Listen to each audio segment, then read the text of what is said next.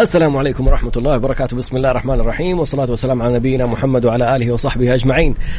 رب اشرح لي صدري ويسر لي أمري واحلل عقدة من لساني يفقه قولي. اللهم اجعلنا من الذين هدوا إلى الطيب من القول وهدوا إلى صراط الحميد. اللهم علمنا ما ينفعنا وانفعنا بما علمتنا وزدنا يا رب علما. عسى أن يهديني ربي لأقرب من هذا رشدا. على الله توكلنا. ربنا آتنا الحكمة وفصل الخطاب. ربنا آتنا رحمة من عندك وعلمنا من لدنك علما، إنا إن شاء الله لمهتدون. قبل ما نبدأ أخي شرف، أهلا وسهلا. لسه أبغى ألحق. طب كويس، عبال ما تجهز نفسك. آه حابب أشكر الطاقم الطبي الرائع في مستشفى الملك فهد. أمس بفضل الله سويت عملية إزالة الحصوة، تفتيت الحصوة بالمنظار. يعني كنت متخوف منها جدا وجالس أسوي جلسات تفتيت وماني راضي أسوي العملية، لكن بعد ما سويتها قد إيش الراحة، فين كنا وفين صرنا بفضل الله سبحانه، ثم بفضل شباب وشابات سعوديين وسعوديات. الواحد والله فخور، من رئيس القسم لرئيس التخدير كلهم شباب وشابات سعوديين.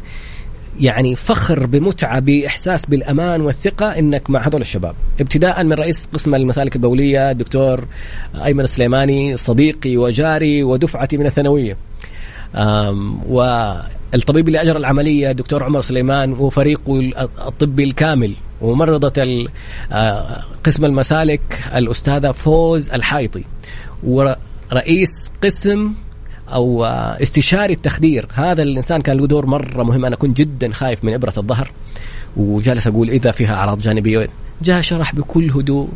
دكتور محمد عالم البساطة والتمكن والثقة، والطبيب المقيم اللي أجرى العملية أو أجرى إجراء إبرة الظهر بسام مولوي، شكرا جزيلا. ممرضات التنويم الاثنين الرائعات اللي أخيرا لقيت ناس كذا ارتاح لهم وهم بيحطوا إبرة الكانيولا، لأنه كنت في معاناة معاها. نداء وأفنان، يعني لو بإيدي أشكر كل واحد باسمه، كل الطاقم اللي كانوا موجودين، شكرا شكرا جزيلا. يعني لا تكفيكم كلمات الشكر كلها ولا توفيكم. خلصنا لسه أنت؟ يلا أهلا وسهلا مع المستشار القانوني والمحكم الدولي المحامي خالد ابو راشد، وحلقة جديدة من اعرف حقوقك بعد قليل. جاهز؟ خلاص احط الكاميرا. استنى استنى استنى ما شغلت رقم المايك. بسم الله الرحمن الرحيم، الحمد لله رب العالمين، والصلاة والسلام على نبينا محمد وعلى آله وصحبه أجمعين. وأهلا وسهلا بك يا طراد وبكل اللي بيستمعونا ويتابعونا في إذاعة ميكس اف ام ومختلف وسائل التواصل. وبإذن الله تعالى تكون حلقة مفيدة يا رب، طبعا نزولا عن طلب كثير من المستمعين، إنه إحنا يعني أحيانا نناقش مواضيع جيدة، ولكن أيضا هم يبغوا مساحة أكبر إننا نجاوب على أسئلتهم، باعتبار إنه تميز يعني برنامجنا يا طراد إنه تفاعل مباشر مع المستمعين ونجاوب على أسئلتهم أول بأول. فحنخصص هذه الحلقة بإذن الله تعالى للإجابة على أسئلة كل المستمعين القانونية بإذن الله تعالى في قضاياهم التجارية، العمالية، العقارية، الأحوال الشخصية، يعني كل ما يتعلق بالقانون طبعا في حدود اختصاصي. فطبعا رقم الواتس اللي أتمنى أنهم يرسلوا أسئلتهم عليه الآن، أنا حأذكر رقم الواتس عشان يسجلوه: صفر خمسة أربعة ثمانية ثمانية واحد واحد سبعة صفر صفر. نعيد: صفر خمسة أربعة ثمانية ثمانية واحد واحد سبعة صفر صفر. يا ريت الأسئلة تكون مكتوبة وليس صوتية، ونبدأ نجاوب عليها بإذن الله تعالى. وأكيد ألف ألف حمد لله على السلامة أخونا وحبيبنا طراد، ما قدامك إلا العافية والخير يا رب إن شاء الله. سالم غانم معافى، بس أهم شيء تتبع الاتفاقية اللي قلنا عليها. هذا طيب, طيب. فأيوة بالضبط. الآن طراد حيدخل أعتقد فترة إعلانية، ولا yes. نبدأ يعني أيوة. بداية سريعة كده في قضايا العمالية. أيوة أبدأ في العمالية قبل ما طيب نبدأ. دائما لما يكون أي خلاف أو أي سؤال يجينا في ما يتعلق بنظام العمل اللي هو العمل في القطاع الخاص، دائما أو لما لو صدر بشأنكم أي قرار من صاحب العمل، أرجعوا أول مرة لنظام العمل. يبقى مرجعيتنا الأولى نظام العمل، اثنين اللائحة العمالية المعتمدة والموثقة من قبل الوزارة الخاصة بصاحب العمل بالشركة والمؤسسة. يعني عندكم نظام العمل، عندكم اللائحة الداخلية المعتمدة، وعندكم عقد العمل.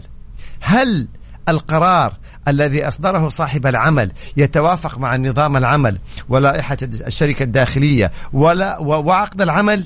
يبقى ده قرار صحيح. القرار إذا صدر من صاحب العمل يخالف النظام أو اللائحة أو عقد العمل يبقى ده قرار خاطئ. فأنا أبغاكم أنتم من نفسكم لما تسألوا تجاوبوا. أنا اليوم موظف في قطاع خاص، والله صاحب العمل قال لي كذا وكذا وكذا. أبغاك أنت بنفسك أرجع لنظام العمل، شوف القرار اللي صادر هذا يتوافق مع النظام؟ طيب يتوافق مع اللائحة؟ جميل. يتوافق مع عقد عملك ومهام وظيفتك؟ يبقى إذن هذا قرار صحيح، انتهى الموضوع. أما إذا كان قرار اللي صادر من صاحب العمل لا يتوافق مع مثلا يخالف نظام عمل أو يخالف مثلا اللائحة الداخلية أو يخالف عقد عملك، يبقى ده قرار إيش؟ لاغي أو غير صحيح. يبقى هنا يقول لي طب أنا كيف أتصرف؟ ترد على الجهة اللي أصدرت هذا القرار وتقول لهم والله هذا القرار يخالف مثلا المادة كذا من نظام العمل، أو يخالف اللائحة كذا، أو يخالف عقد عملي. هنا أنت بتتكلم بشكل قانوني وبشكل نظامي. هتقولي طيب لو فصلوني، هنا لو فصلوك يبقى أنت ترفع عليهم قضية تطالب بأن هذا فصل غير مشروع، وتطالب بالمادة سبعة وسبعين اللي هي كامل مستحقاتك من مكافآت نهاية خدمة، وإذا في إجازات ما أخذت قيمتها ومن هالقبيل. أيضا تأخذ التعويض اللي نصت عليه المادة سبعة وسبعين اللي هو نصف شهر عن كل سنة من سنوات الخدمة بحد أدنى شهرين أو إلى نهاية عقدك أيهما أعلى، ما لم يكن هنالك شرط نص على مبلغ التعويض. هذا يعني إيه كمثال. المرة هذه أنا وضحت لكم، مش إني جاوبت على السؤال، وضحت لكم كيف أنت تجاوب على سؤالك بنفسك، كيف أنت تجاوب على سؤالك بنفسك. نرجع نختصر هذه الجزئية. يا ريت الكل اللي بيتابعونا ويركز. إذا صدر لي قرار من صاحب العمل أرجع أشوف هل القرار هذا يتوافق مع النظام؟ جميل. هل القرار هذا يتوافق مع اللائحة الداخلية للشركة؟ جميل.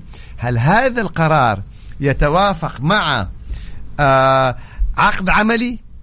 إذا توافق مع عقد عملي يبقى ده قرار نظامي لازم ننفذه. أما إذا كان هذا القرار يخالف عقد عملي، يعني مثلا طلبوا مني مهام تختلف عن مهامي الوظيفية، طلبوا مني مسألة تخالف عقد العمل، يبقى هنا نقول لهم لا عفوا هذا قرار مخالف وأنا يعني أعتذر عن إيش؟ عن تنفيذه. هنا يكون كلامك نظامي. أما إذا كان القرار لا والله يتوافق مع عقد العمل، فانتبه لو رفضت التنفيذ حتنطبق عليك المادة ثمانين اللي هي رفض تنفيذ أوامر صاحب العمل المشروعة، وممكن لا سمح الله فصل بدون مكافأة وبدون إنذار وبدون أي شيء.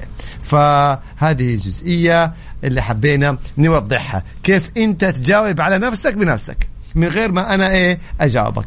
يلا الله يقويكم يا رب. نرجع نذكر برقم التواصل على الواتساب صفر خمسة أربعة ثمانية ثمانية واحد واحد سبعة صفر صفر. أيضا طراد في حاجة جدا جميلة هنا، بيقولوا لازم الموظف يعرف حقوقه. ترى يا جماعة والله هذه مسألة جدا مهمة. م. أنت اليوم بتدخل في يعني اليوم أنت لما تشتري جهاز بدك تشوف الكتالوج وكيف يشتغل كيف مش عارف مين. هذا رزقك وهذا مستقبلك، وتعمل سنين في في مجال عملك ما تقرأ نظام العمل. مم. بس اقرأ نظام العمل يعني نص ساعة ما ياخذ منك. ترى في تفاصيل مهمة وفي ثغرات خطيرة وفي في الأمور أمور، فانتبهوا. الله يحفظكم يا رب إن شاء الله. هلا بالملك يقول لك يعني هذا حبايبنا، هذا ما يحتاج يعني الجميع حبايب. بس تذكير مهم أبو محمد، مجرد مجرد ما تعرف حقوقك أسلوب كلامك يختلف، نظرة الغير ليك تختلف. أيوة يعني هيحترموك أكتر. هذه النقطة أحد الأشخاص يحكيني يقول لي لما عرفت موضوع الخصومات مثلا مم. إنه لا يحق لأي شركة خصم ريال من الموظف بدون مم. تحقيق.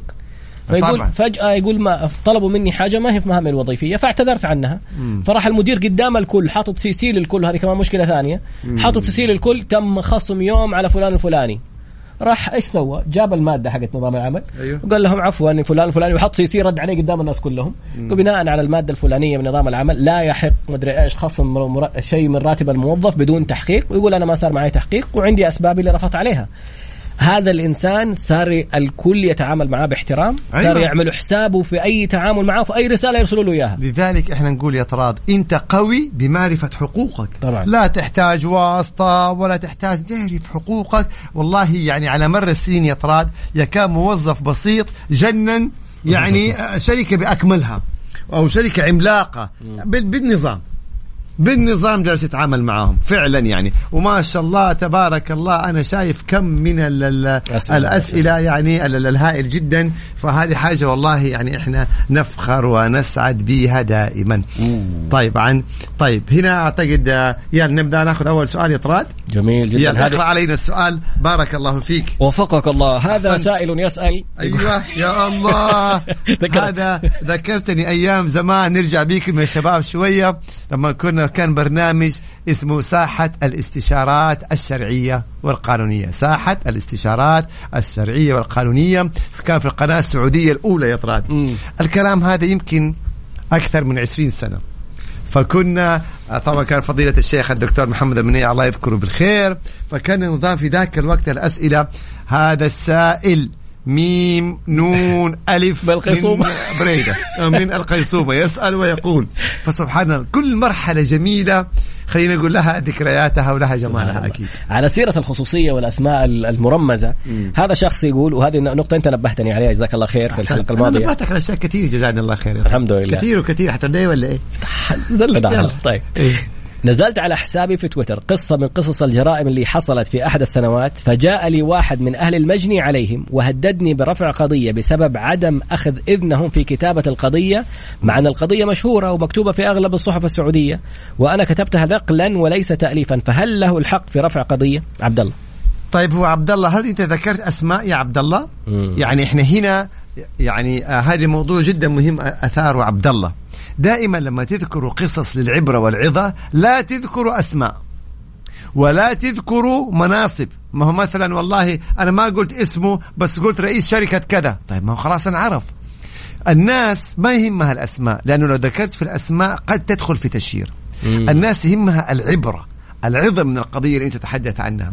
فلذلك يفترض دائما إذا ح... يعني مثلا حنقول والله واحد لا قدر الله تعاطى مثلا مخدرات وبعدين مثلا أصبح مريض أهمل أسرته أو كذا وكذا وكذا، لا تذكر اسمه لا تذكر اسم الأسرة، وإنما العبرة من هذه القصة عشان الآخرين يتعظوا. فأتمنى دائما في وسائل التواصل وفي غيرها لا تذكروا أسماء ولا تذكروا مناصب أو ما يدل على الشخص.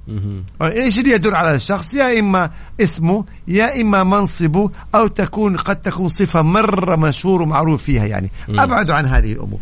وقلت لي كمان نقطة مهمة أبو محمد أيوة. حتى القصص أو الجرائم اللي لم تذكر في الإعلام وإنت عرفتها بصفة شخصية مو من حقك تقولها. ليش؟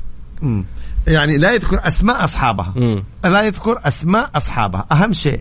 أما مجرد يعني ذكر قصة للعبرة مم. بدون أسماء بدون ما يشير إلى أصحابها أو أطرافها نهائيا يبقى للعبرة مم. ماشي حال. وأحيانا عشان الواحد كمان لا يثير الضجة ولا يسبب مشاكل ولا يشير شائعات يروح يقول قصة وما هي موثقة ولا ما لها مصدر أيوة أساس. لا طبعا هل دخلنا في الشائعات مم. أوه هل دخلت في الشائعة إذا كان يقصدها طراد إني أطلع أقول زي مثلا أيام كورونا كانوا يقولوا أيام كورونا الناس بتطيح في الشوارع تموت، لا هذا موضوع تاني، هذا احنا ما دخلنا، احنا دخلنا في شائعة والشائعة هذه جريمة معلوماتية وإذا طلعت عبر السناب دخلنا في المادة السادسة خمس سنين سجن لا سمح الله بالحد الأقصى وثلاثة مليون ريال بالحد الأقصى أو إحدى هاتين العقوبتين. انتبهوا من الشائعات. يعني دائما والله يا طراد نقول كل الناس اللي بيعززوا لك في وسائل التواصل أجلد آه مش عارف مين كفو والله إنك رجال لا ترحم بيض الله وحده أي وجهك اصدع بقول الحق، كل دول لو تم القبض عليك والله كلهم ما راح ينفعوك. فلا لا يغرنا الأمور هذه لا تدفعنا، دائما تعاملوا بعقل وحكمة. طيب جميل جدا. حتى أسرار العمل لا يجب نشرها للعبرة لأنها أمانة. يا سلام عليك. أسرار العمل يجب أن لا تنشر نهائيا، لا عبرة ولا غير عبرة. أنت مؤتمن على هذه الأسرار، وهذه مهمة، جزئية مهمة. أشكر الشباب، يعني تفاعل رائع الحقيقة. أحيانا يا طراد الواحد بيقعد مع أصحابه، والله اليوم صار عندنا في الشركة كذا وكذا وكذا، ترى هذا إفشاء للأسرار. أصحابك هذول ما هم زملائك في العمل، بتطلع أنت أسرار العمل ليه؟ ففعلا في واحد أحيانا جالس في مناسبة، في ديوانية، في استراحة، في كذا، والله اليوم في الشركة صار عندنا كذا، اليوم في المؤسسة كذا، أو في الوظيفة الحكومية. هذا يعني إيش؟ آه أبدا. هنا يقول لك إلا أسرار الأهلي، إلا أسرار الأهلي. طيب سؤال جميل. اثنين أصحاب، واحد استلف من صاحبه عشرين ألف، قال له وقت ما تتيسر معك سددني. طيب وكمان طلع له سيارة، قال له سد... أنت حول لي أقساطها، هي باسم السيارة، حول أنت أقساطها واستخدمها. دقيقة معي. واحد أخذ من صديقه أنا وأنت ألف ريال. أيوه. أنت أعطيتني عشرين ألف ريال، أنا سلفتك عشرين ألف ريال، قلت لي وقت ما تتيسر سددني. طيب. وكمان طلعت لي سيارة باسمك، سيارة، وأنا جالس أسدد الأقساط حقتها، أحول لك إياها. طيب جميل. صار بيننا خلاف، صار خلاف، جيت تقول لي العشرين أبغاها الآن، قلت لك ما معايا. مم. قلت لي طيب حجمع لك المبالغ اللي حولت لي إياها أقساط حقت قيمة السيارة، بتحولها على حسابي وهعتبرها سداد من العشرين، ولو سمحت هات السيارة حقتي اللي باسم اللي باسمي عندك، وهذه هعتبرها انك انت كنت تدفع لي ايجار الاقساط. هو بكيفه يعتبرها يعتبرها يعتبرها يعتبرها ما رفع عليك. ال... الان يقول لك هو ارسل لي الكلام ده في واتساب. لو رفع قضية ارفع يا اخي الكريم. يعني وللاسف انه يعني مصحاب، ولكن الحق حق. ترفع دعوة في المحكمة العامة م. وتطالب بملكية السيارة. عجيب. إني أنا اشتريت هذه السيارة مقابل أقساط كذا كذا كذا، وأنا بأسدد هذه الأقساط، أنا أمل إثبات ملكية السيارة باسمي والتزامي بإيش؟ بسداد, بسداد باقي الأقساط حسب الاتفاق واللي يدل عليه الواتساب بيننا. بالضبط. ويجيب رسالة الواتساب، ويجيب رسالة الواتساب. ليه؟ لأنه الاتفاق أصلا كان بيعا وشراءا. عجيب. الاتفاق أصلا كان إني أنا إنه أشتري لك السيارة لك أنت، وأنا أخذ إيش؟ قيمتها. فأنت أصبحت مالك السيارة وأصبحت ملزم تسدد لي قيمتها. مم. أقول له ما أزل عليك، أقول لك رجع لي السيارة. هذا يخالف الاتفاق. مم. الاتفاق إنه أنت مالك السيارة وأنا تعطيني قيمتها، فأنت تقيم دعوة تطالب بملكية السيارة بناء على هذا الاتفاق، وفي نفس الوقت حتكون ملزم بسداد إيش؟ الأقساط. الشق الثاني اللي هو العشرين ألف، هو من حقه أن يطالبك بالعشرين ألف، وعليك أن تثبت أنه كان اتفاق آخر أن يكون حين ميسرة. أوه. إذا ما عندك إثبات أنه هو قال لك لما تتيسر معك حلف اليمين، لأنه ما ينفع أجي الإنسان أنا في زنقته أقول له خذ والله هذا المبلغ عشرين ألف لما تتيسر ردها، وأجي تاني يوم أقول له رجعها، أنا عندي دليل. هذه تثبت في المحكمة؟ ايش طبعا اذا اذا ثبت واذا ثبت ذلك. ليش؟ لانه من بدري لو انت جيت راجيت قلت لي يا خالد حسلفك عشرين ألف بس ترجع لي بعد اسبوع، يمكن اعتذر اقول لك ما عندنا ارجع بعد اسبوع. مم. فتيجي تقول لي لا رجعها وقت ما تتيسر معك، وقت ما تتيسر معك بعدين تجي لي بعد اسبوع تقدر ارجعها دحين. هذا ليس اتفاقا، هل بل هذا خالف الاتفاق الاصلي. الاتفاق انه حين ميسره، خلاص انت رضيت. مم. انت رضيت تسلفني حين وانا اسدد لك حين ميسره، انت رضيت. مم. يبقى حين ميسره، ما تيجي تحدد. والله ابو محمد اقول لك حاجه، هذه من اجمل الاسئله اللي اجابتها تلامس حياه الانسان الشخصيه بعيدا عن أيوه. القوانين. انا حتفضل تزلني طول العمر ده وقت ما تسال علي تسحب سياره ولا ترجع فلوسي. صديق لي بغيض في الديوان. هذه بداية قوية حقيقة، بداية قوية. بغيض في الديوانية، كل من هزم فريقه طلع منه كلام بذيء. هل أستطيع رفع دعوى سب وشتم عليه؟ مين السائل هذا؟ تعرفه شكلك. مين السائل هذا؟ عشان أبغى أعرف أنا مين السائل اللي أرسل على الواتساب هذا السؤال. يقول كل ما انهزم، ما هو طبيعي إذا كان هو كل مرة بينهزم. طيب يعني حيمدحه؟ ما هو طبيعي ينهزم. طيب ما هو طالب دائما بينهزم.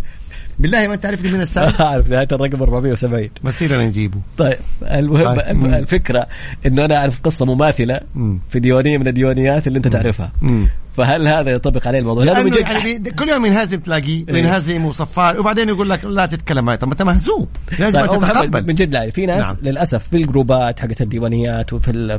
يعني أحيانا يتجاوز وتجاوز لا مرفوض. يدخلوا فيه ببذاء. أنت لا. أنت طلعت حلقة كاملة تكلمت عن الطقطقة بالضبط. طقطقة شيء والمزح شيء وإني أدخل في آه. الألفاظ أول وشتم. أول مبدأ أول مبدأ لا تمزح إلا مع الشخص الذي يتقبل المزح. مم. ترى هذا فعلا لا تقول يا أخي كنت أمزح. في ناس ما يتقبلوا المزح، يجب أن تحترم إنه ما يتقبل المزح. فإذا يتقبل المزح يبقى خلاص، ودائما يكون في حدود، والحدود هذه مطاطية على حسب علاقتك بالشخص وعلى حسب تقبله. لكن نرجع نقول في القضاء ما في مسح، ولا تدخل في جروب وترمي كلمة. جرائم معلوماتية. أوه هذا الفرق. على طول على طول جروب جرائم معلوماتية. تسب إنسان في جروب هذه جريمة معلوماتية، تيجي تقول والله كنت أمزح. لا، إلا طبعا إذا كانت المسألة متبادلة فأنت وياه يبقى هذا خلاص أنتوا الاثنين يعني براحتكم. إيقاف الخدمات إيش يشمل؟ لا هذه طبعا فيها تفاصيل وفيها تحديث، وحصل تحديث مؤخرا، فنرجع يعني إيش للوائح في هذا الشأن، لأني حقيقة ماني حافظها بالكامل. يعني خدمات مالية، خدمات الإفراغ ونقل الملكيات، هذه تدخل ضمن إيقاف الخدمات. أم حسام شكلها هلاوية، إذا أنت اللي في بالي أم حسام تقول عبا أسلم عليكم وعلى كل اللي جالسين يسمعونا مع الحر ذا، يا لطيف الله يلطف فينا واذكر اسمي في الراديو لو سمحتوا. بس دخل الأهلي في الموضوع. لا يعني في أم حسام هلاوية طيب. يعني متعصبة ما شاء الله، دائما كل خميس كده تقول لي أنا أستنى حلقتكم أنت وابو راشد. أيوة. أستمتع لما تجيبوا سيرة الأهلي كده طيب. خصوصا مع مع طبعا مع عودة النادي أكيد لمكانته الطبيعية. شركة عملت فيها أنهت عقدي خلال فترة التجربة، هل من الواجب معرفة الأسباب أو مجرد أن المدير لديه فرصة عمل آه ذلك له يحق له الحق؟ يعني المهم النظام يعني. أعطى الحق لصاحب العمل أن ينهي عقد العامل أثناء فترة التجربة دون سبب.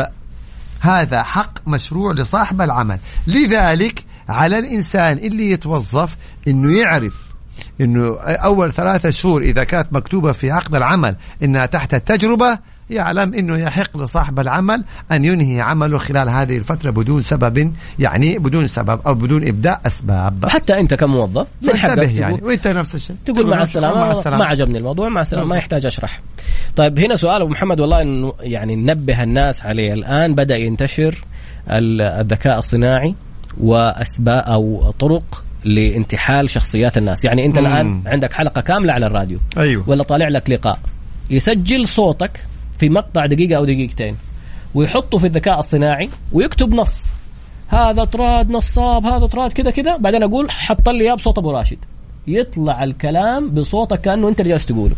لا حول ولا قوة إلا بالله. فاهم؟ والله. فهذه الآن أحد أحدث طرق النصب والاحتيال. إيش صاروا يسووا الناس؟ مم. يدخلوا على الواتساب، ياخذ رقم الاشتراك من عندك ولا يهكر لك حسابك حق الواتساب. إيه هذا من زمان صار ياخذ. سلفني إيه لا تطوروا بس كانت بالكتابه مو بالصوت. صار يرسل ياخذ صوتك، يسجله من السوشيال ميديا ولا من اي شيء ويرسل للناس رسائل بصوتك. تكفى هذا، حصل بالله العظيم هذا رساله الان ايش تكفى ابو محمد، تكفى ابو فلان سلفني كذا ولا حول لي المبلغ الفلاني على الحساب الفلاني بصوتك. يعني اول انا كنت اتحقق، لكن اذا بالصوت تخيل صاحبك بصوته يقول لك كذا. فالمصيبة الأكبر كمان يدخل على المحادثات حق، إذا بينك محادثات خاصة مع أحد ولا شيء يدخل أنا شايف محادثتك مع خالد ابو راشد، شايف محادثتك مع خالد ابو راشد، تدفع ولا أنشر المحادثة حقتك أنت وخالد ابو راشد.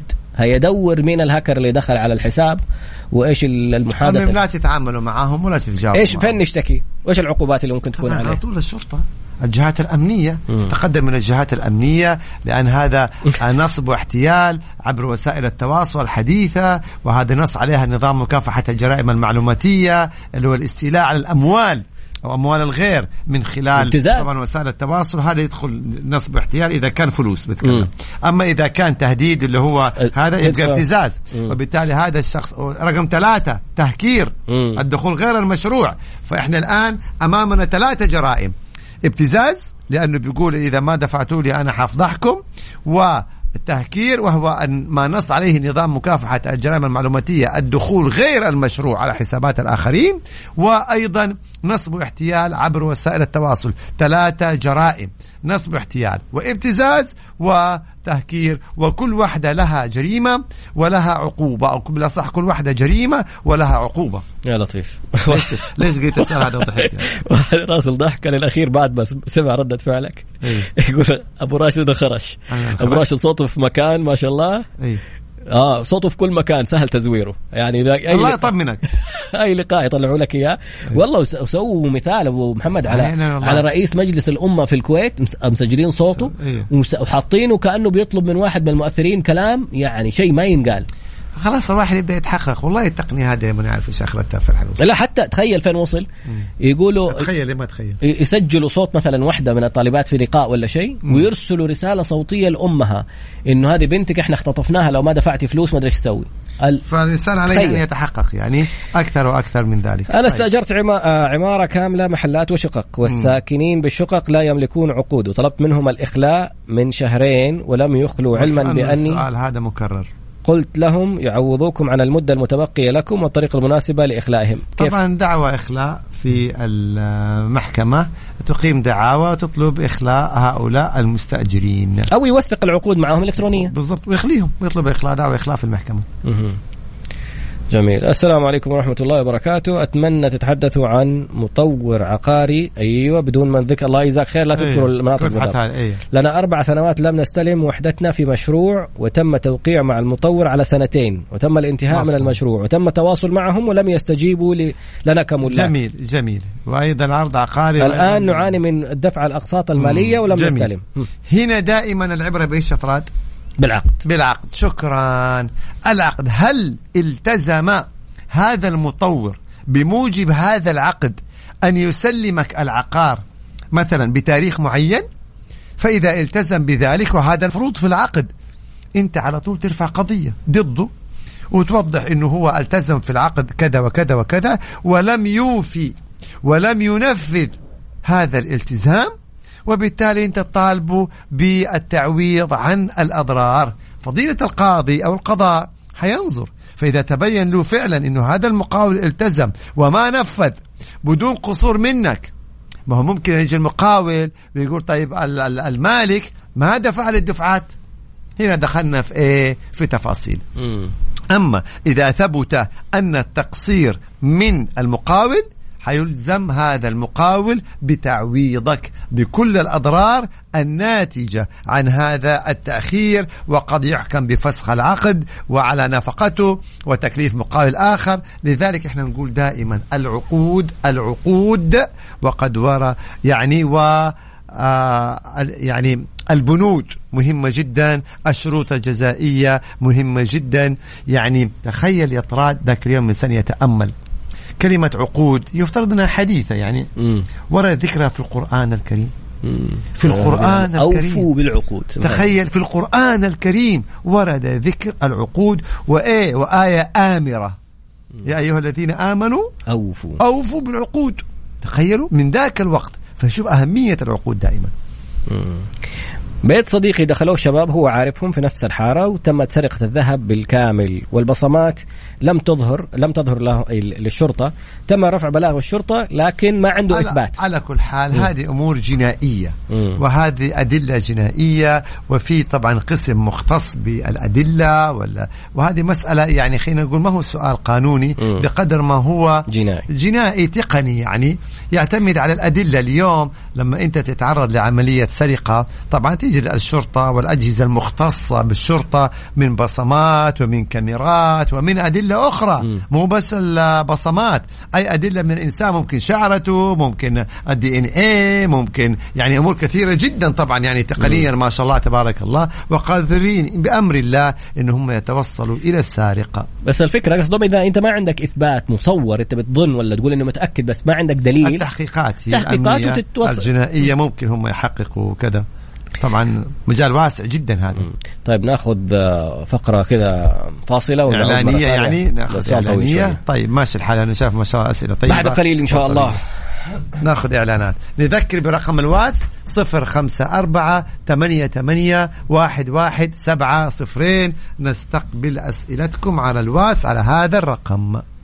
بسم الله الرحمن الرحيم. عودة مجددا لبرنامجكم والإجابة على أسئلتكم واستفساراتكم القانونية عبر الواتس رقم صفر خمسة أربعة ثمانية ثمانية واحد واحد سبعة صفر وطراد أخونا وحبيبنا هلا هلا هذا هلا. الإعلام المميز حبيبي. شريك البرنامج صاحبي ويطلع على الأسئلة دائما يعني يعمل فريش. والله أرسال طويلة شوية بس خلينا نبدأ فيها بما أنه الرجال أرسلها. تم توقيع عقد استثماري بيني وبين أحد الشركات المسجلة في الغرفة التجارية. مم. دفعت مبلغ وقدره على اتفاقي معهم في العقد أو أحد ضمن العقود أنه ترسل الأرباح بشكل يومي وأستطيع إلغاء العقد ويرجعوا لي الأرباح ورأس المال خلال أربعة وعشرين ساعة. الآن عندما أردت أن أسحب مستحقاتي بما بما طلوني هل أستطيع مم. رفع قضية ونعتهم بالنصب والاحتيال؟ طبعا هي الأغلب مم. الأغلب إنها نصب واحتيال واحتيال الأغلب. أول شيء حتقولي أنت كيف تحكم على الناس؟ أسألكم بالله، في حاجة اسمها أرباح يومية؟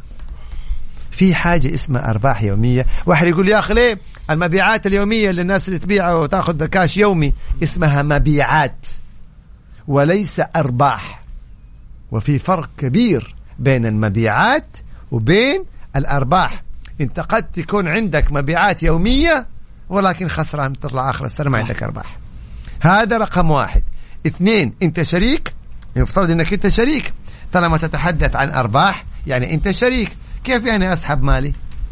كيف شريك وكيف اعمل في العقد اللي بيننا انك تقدر تسحب مالك في اي وقت خلال أربعة وعشرين ساعة وخلال أربعة وعشرين ساعة؟ لا، انا حاطط فلوسي في بنك، هذه شراكة، ما هو بنك. حتى لو البنك حطها في محافظة استثمارية لها اشتراطات لسحب هذا. فمن قراءتي للعقد تعلم إنه هذا نصب واحتيال، وإنه آه خلينا نقول يعني آه كسب غير مشروع للأموال، وقد يدخل في غسل أموال. نعم، تقدم بشكوى جنائية إلى قسم الشرطة لأن الموضوع من أساس واضح. هذه من العقود يعني المشبوهة بكل أسف. عندنا أسئلة مرة كثيرة.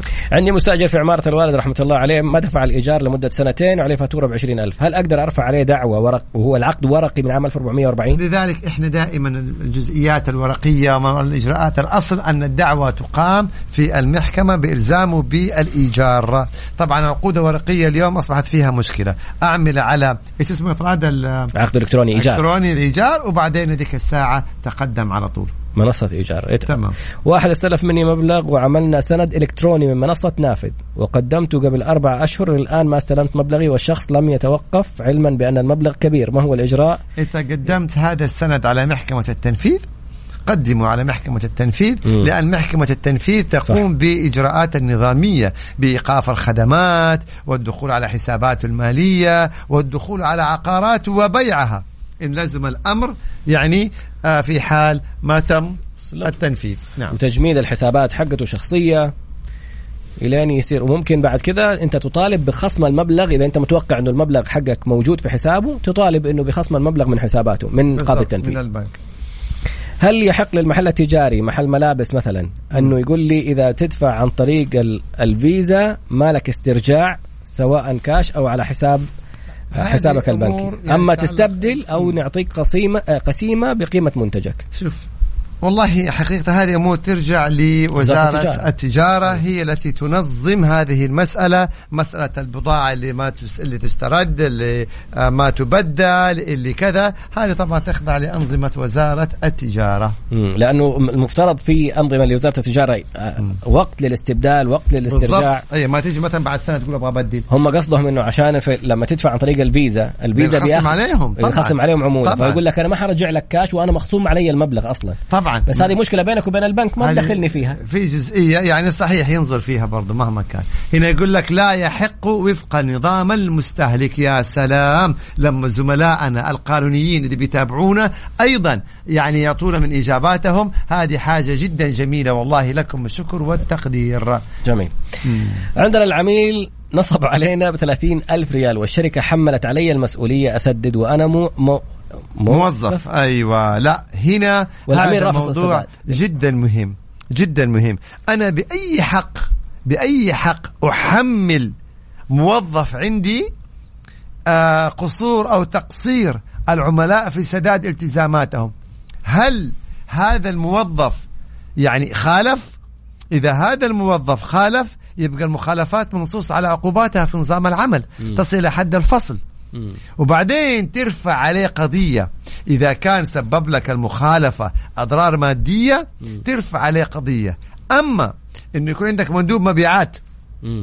على سبيل المثال وتخليه يبيع بالطرق النظامية اللي انت محددها بيع بالآجل م-م. وتيجي تقول له بس ها لو ما سلم العميل لو ما سدد أنا أحملك انت المديونية، هذا ما يجوز وهذا مخالف. أنا مالي م-م. أنا إنسان انت استوظفت عندك وبتعطيني منتج وبتقول لي يا خالد بيعه، أنا بناء على توجيهاتك م-م. ببيع هذا المنتج.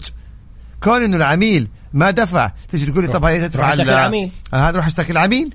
بس في حاجه ثانيه ابو محمد، فهذه اذا لم يخالف إذا الموظف لم يخالف اي اجراءات العمليه البيع م. فلا يحق لك تحميله، وان خالف م.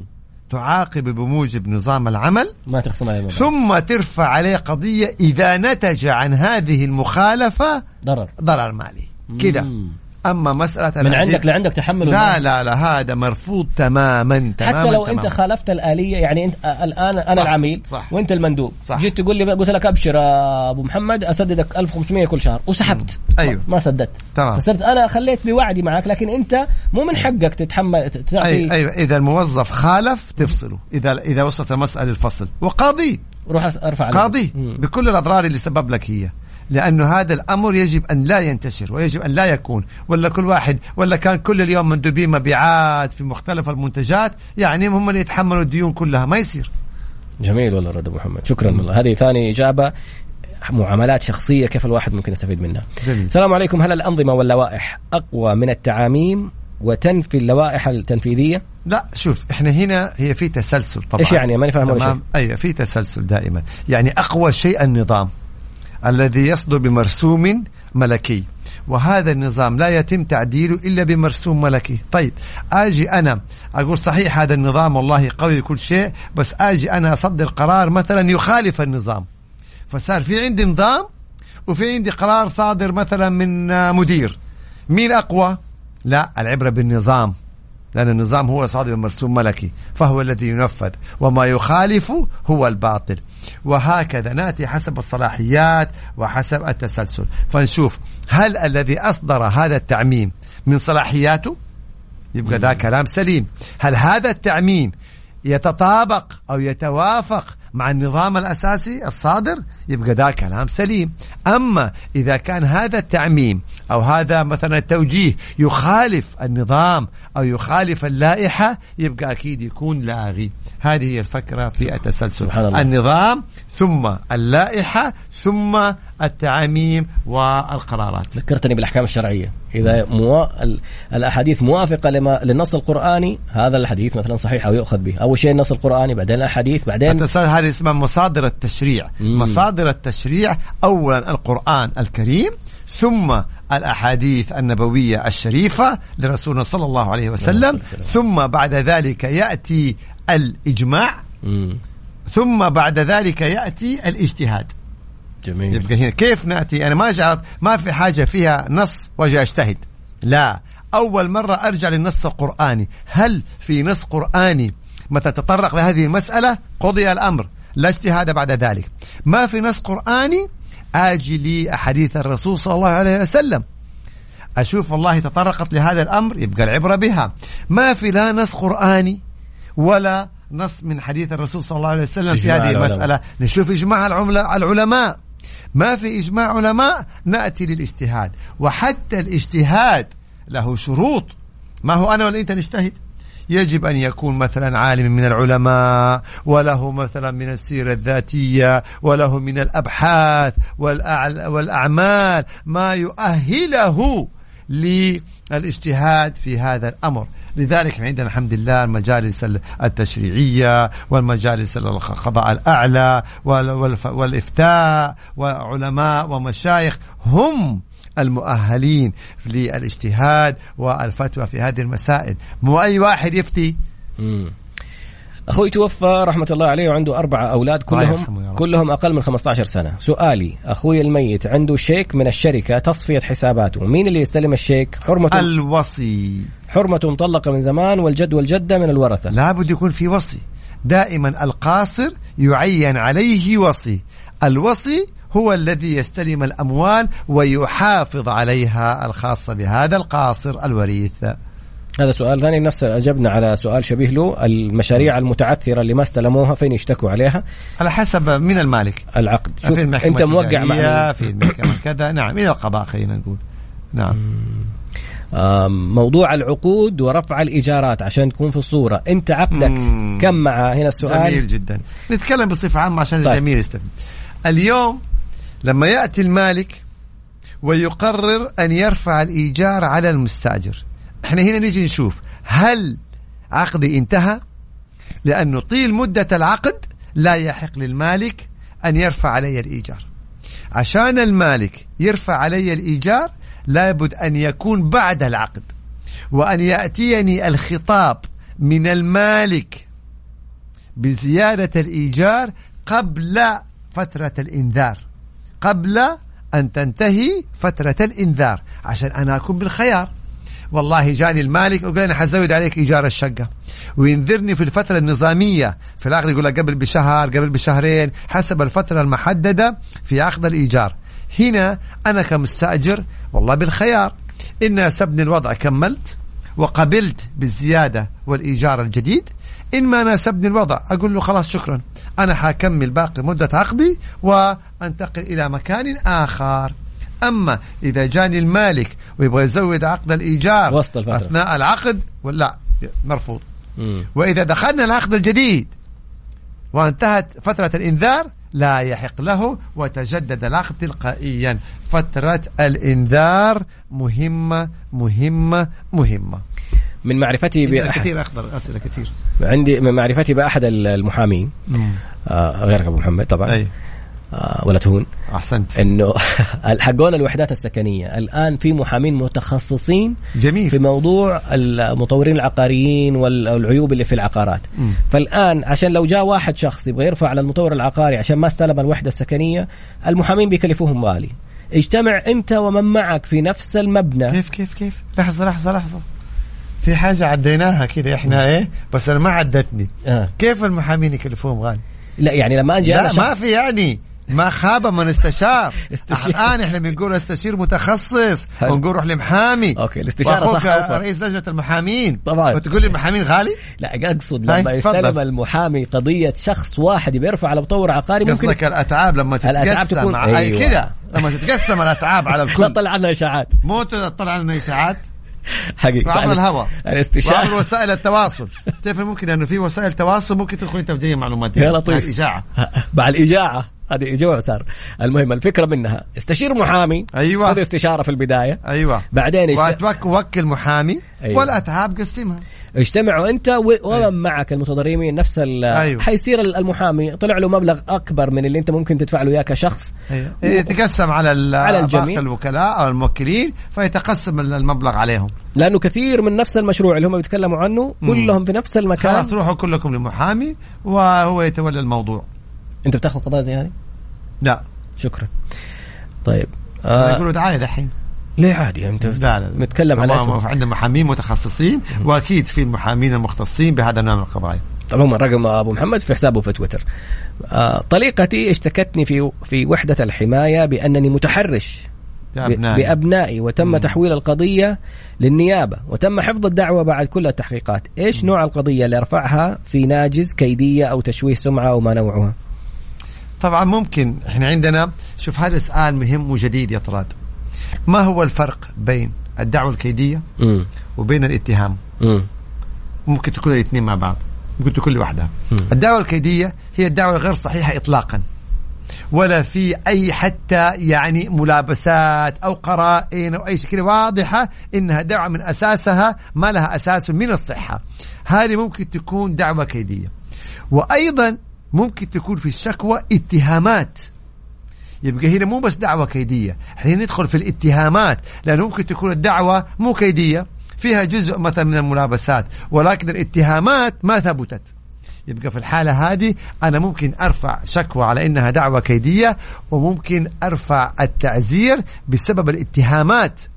إذا إنسان اتهمني في أمانتي وفي عرضي وفي شرفي، هذه اتهامات حتى لو ما كانت كيدية، وهذه الاتهامات ما ثبتت أنا ممكن أقاضيه وأطلب بتعزيره شرعا في المحكمة الجزائية. جزائية. فممكن على دعوة كيدية، وممكن على الاتهامات التي وردت.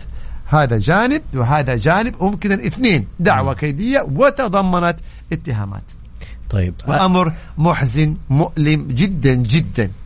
يلا طيب. إنه علاقة بين زوجين، وهما الآن أب وأم، وإن كانوا مطلقين فهما أب وأم، ويصل الأمر بينهم إلى حماية من الإذاء وإلى نيابة وإلى محاكم جزائية. والله هذا أمر مؤلم مؤلم مؤلم.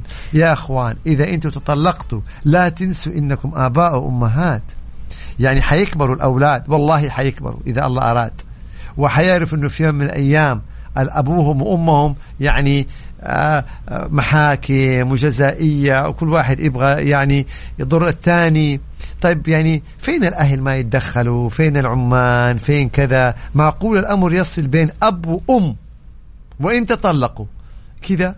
يعني فين العائلة؟ فين الأهل؟ هذا أمر محزن جدا. ولو كان جداً. الموضوع حقيقي، فيعني في إذا كان حقيقي حق موضوع التحرش، خلي لكن الأطفال... يقول لك إنه حفظت وما في إثباتات. الأطفال نفسهم علموهم على الرقم الخاص بحماية من الإيذاء للأطفال، خاص نسيت والله الرقم، نهايته ستمية وستة وستين، حجيبه إن شاء الله بعد قليل.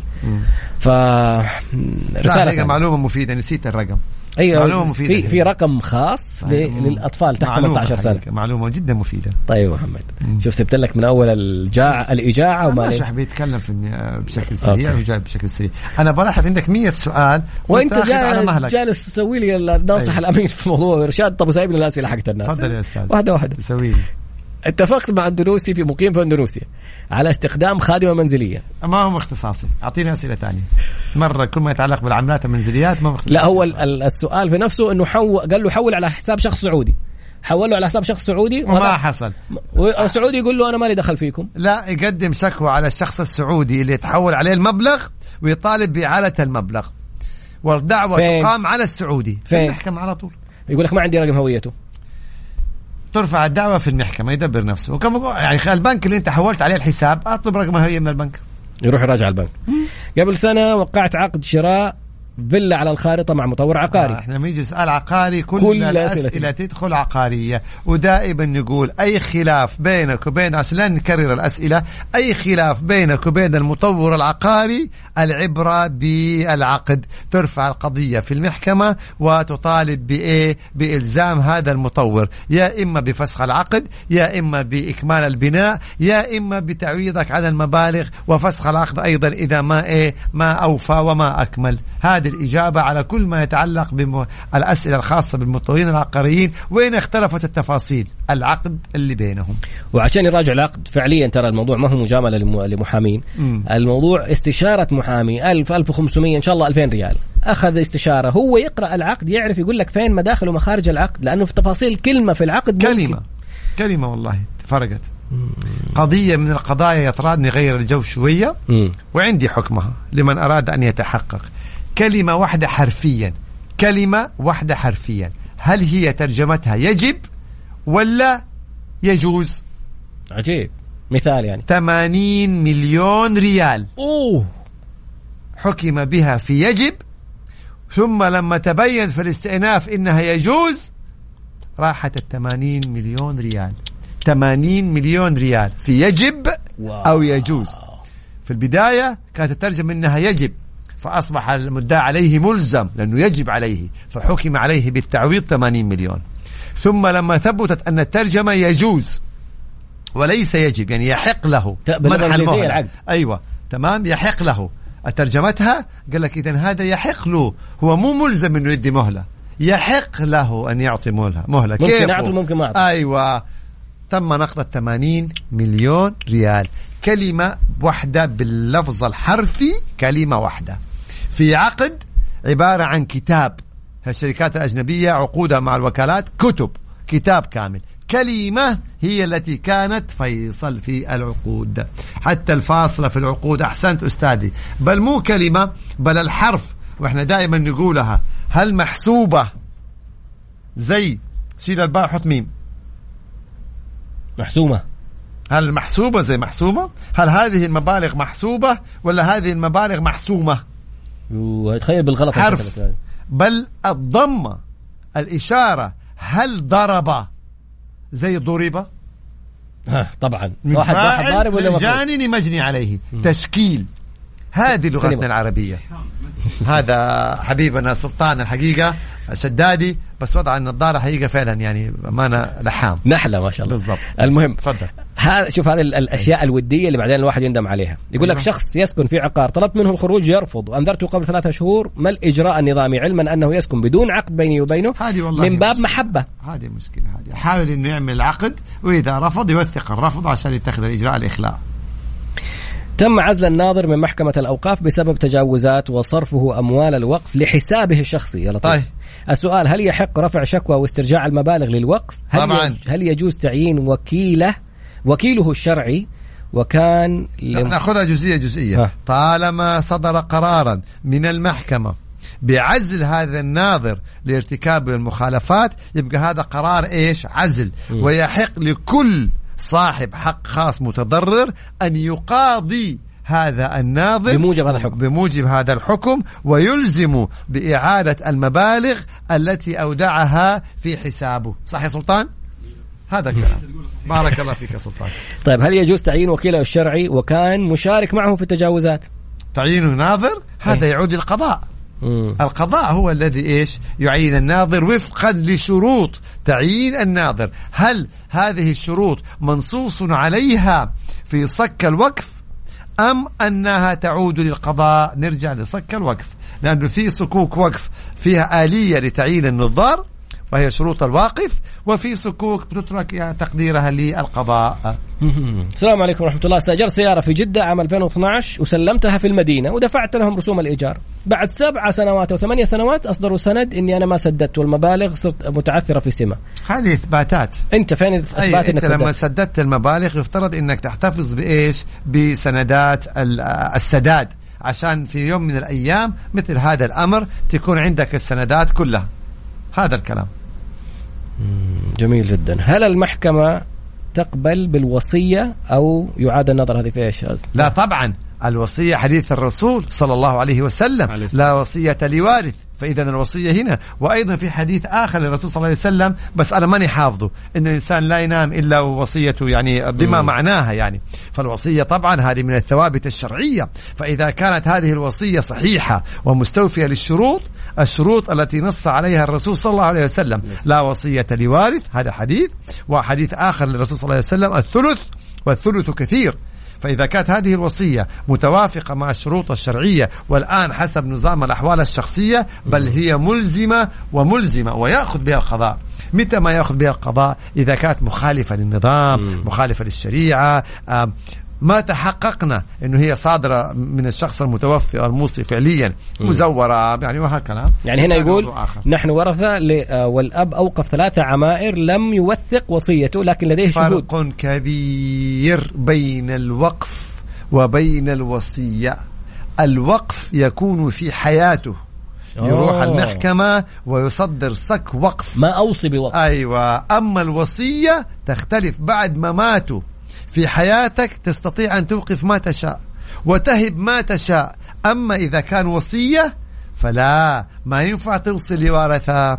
فهنا لابد أن ما ينفع توصي بوقف ما في نهائيا الورثة أبدا. تعمل الوقف في حياتك تعمل الوقف في حياتك تروح توقف كذا كذا كذا كذا. أما إذا توفيت ففي الوصية إذا كان في ثلث المال أن يوصي في ثلث المال وليس لورثة. يعني يقول والله أنا أبغى ربع مالي تعملوه وقف مثلا لفقراء كذا. مم. إذا أنت أوصيت في إيه في في جزء من مالك ما يتجاوز الثلث ولغير ورثة. مم. أهلا وسهلا أهلا وسهلا. أما أنك توقف لورثة في وصية لا ما يصير. آخر سؤال. إذا اكتشفت بأن المحامي قصر في قضيتي ولم يبذل الجهد اللازم للمرافعة وخسرت تستطيع وكل إنسان يحق. لا في فرق. هل خسارة القضية بظروف المستندات وظروف القضية هذا موضوع آخر. م. أما إذا كان بسبب إهمال من المحامي فتستطيع أن تشتكي المحامي إلى وزارة العدل وإلى الهيئة السعودية للمحامين ويحقق مع المحامي، فإن ثبت تقصيره فيحال إلى الإدارة العامة للمحاماة، ثم يحال إلى لجنة تأديب المحامين. طبعا ما في إنسان العقوبات اللي عليها عقوبات من إنذار وإيقاف ويصل حتى لا سمح الله إلى شطب الترخيص. أوف. طبعا زيه زي الطبيب زي الم... نعم نعم في محامي خلص وقت آه سلطان آه بيقول حاجة. آه. أنتم كيف ما تلبسون هيدفون؟ بالخبرة خلاص هذه بالخبرة سامعين بعض هذه بالخبرة ثلاثة عشر سنة سلطان خبرة خبرة عظيمة طبعا. أجمل أجمل برنامج يصير في إذاعة مكس إف إم هو هذا البرنامج فيجمع بين المتعة والفائدة في نفس الوقت. يعطيكم العافية المستشار طراد والمحامي خالد ابو راشد. بس يا أخي في برنامج حق سلطان ما يقول أسمان والله كذا مرة أنا صرت أقول أسمان. يكفي نقول اسم الأهلي ونبارك له بصعوده لدوري روشن بعودته إن شاء الله تفرق هذه فرق يعني. يعطيكم العافية. سبحانك اللهم وبحمدك أشهد أن لا إله إلا أنت أستغفرك وأتوب إليك. شكرا لكل من شارك بالأسئلة وأسفين لمن لم نقرأ رسالتهم. نلقاكم على خير.